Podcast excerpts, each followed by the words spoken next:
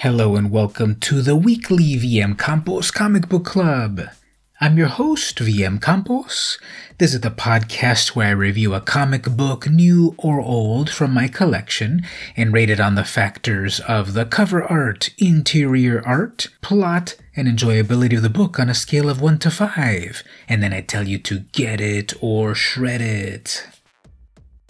This week I'm reading Home Sick Pilots number 1, published in 2020 by Image Comics. First of all, a little background info as usual.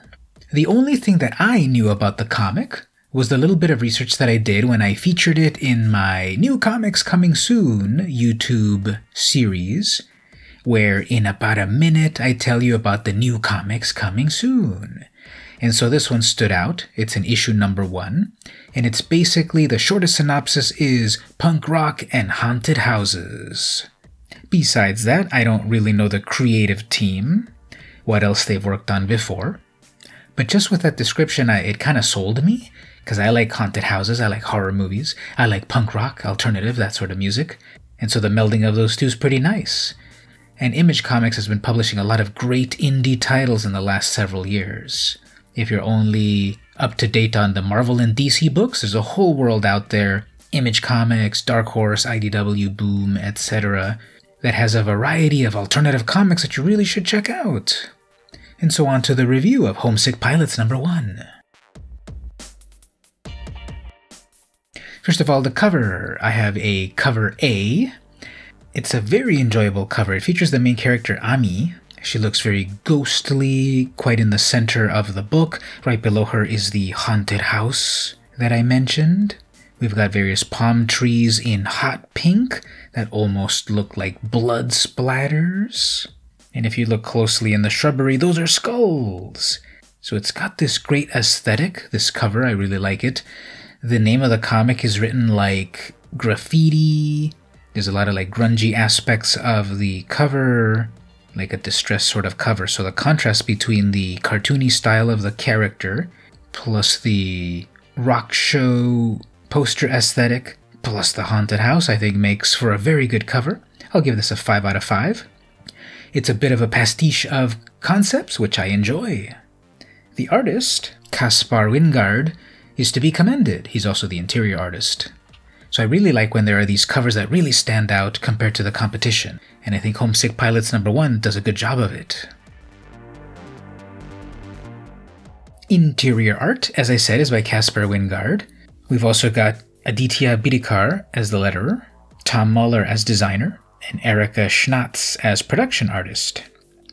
Together they create some nice visuals throughout the book. It takes place in Santa Manos, which is somewhere outside of Los Angeles and is a mishmash of Southern California tropes. It's got a beachfront Ferris wheel, quiet suburbs, the big city in the distance, and a hot music scene. I enjoyed how the environment was created, that it does feel like a sense of place within the town, within the outskirts, out at the beach, in the house itself. So environments are great. Characters are also drawn very well. They are more towards a cartoony style of characters, although it's very realistic. There's a good sense of action, like when one of the characters is jumping a skateboard over a cop car.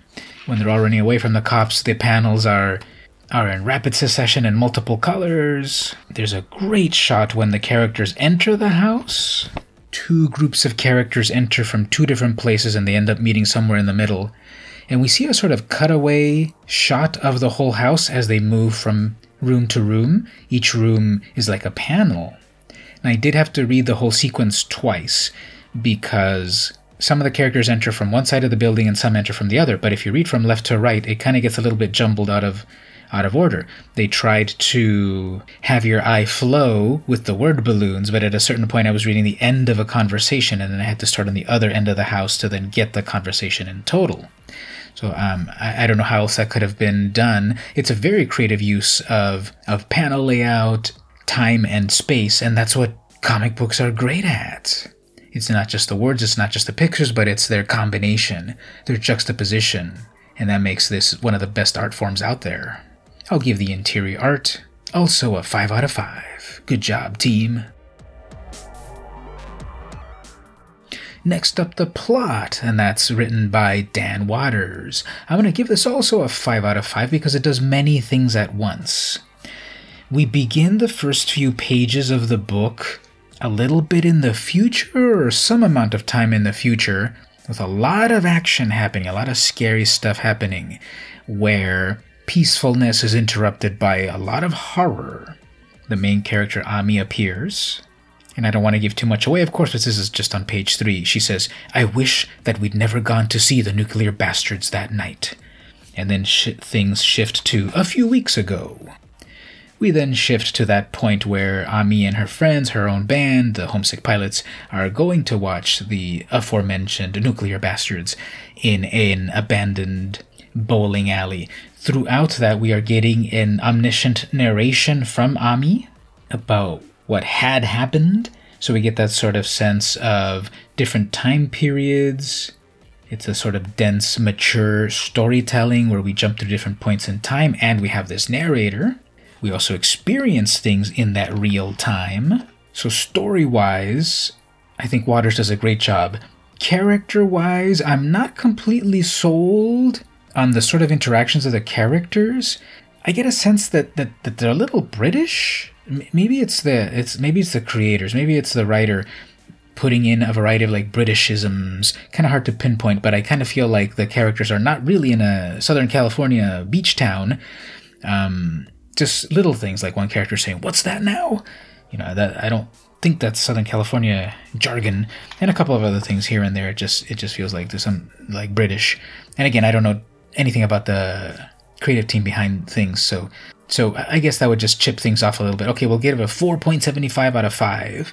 The plot overall is very enjoyable. I think the characterization, the main character, Ami, she's very tormented. We have these other orphan characters. It's just that the speech between some of them is a, is a little bit off. At the very end, which of course I will not reveal, um, that's another point in time, perhaps. Kind of a cool, shocking end of a revelation of the story. So kudos to Watters.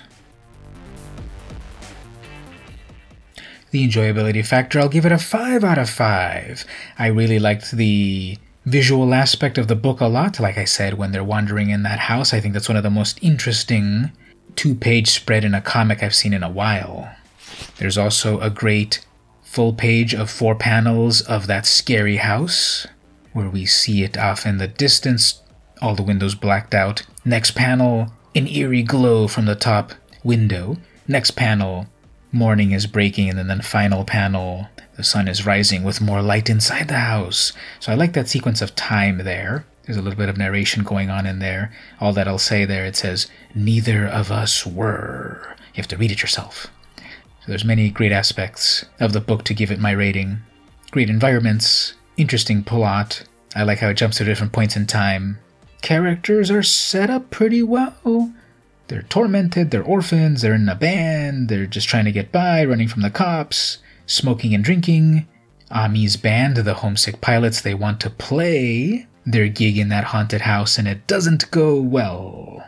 So I can't wait to see the next issues. I like the the preview image for issue number two. I think it really stands out. It's it's sort of a juxtaposition of the first issue, but like just like way more over the top weird.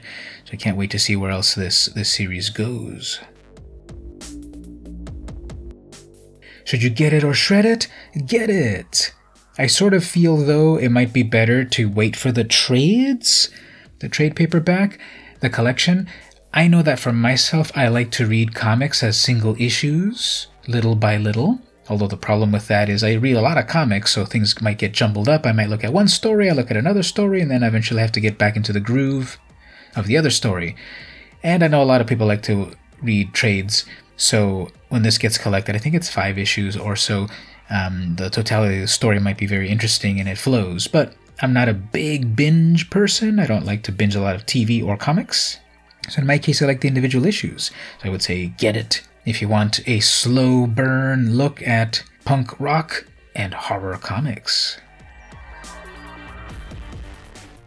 So that was Home Sick Pilots number one. What do you think? Does it sound interesting? Do you want to check out the book yourself? Have you read it? Tell me about it in the comments.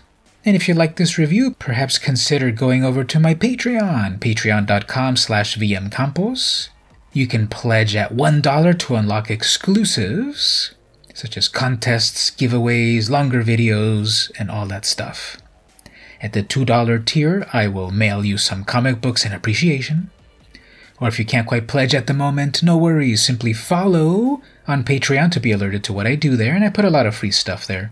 But seriously consider starting 2021 by helping out your favorite creators and pledging at the $1 tier to unlock the good stuff. You'll be part of the VMC crew, and it makes me feel so good when I get a new notification that someone has joined the Patreon.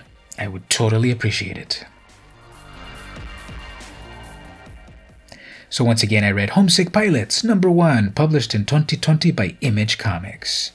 This has been the weekly VM Campos Comic Book Club, and I'll see you next week.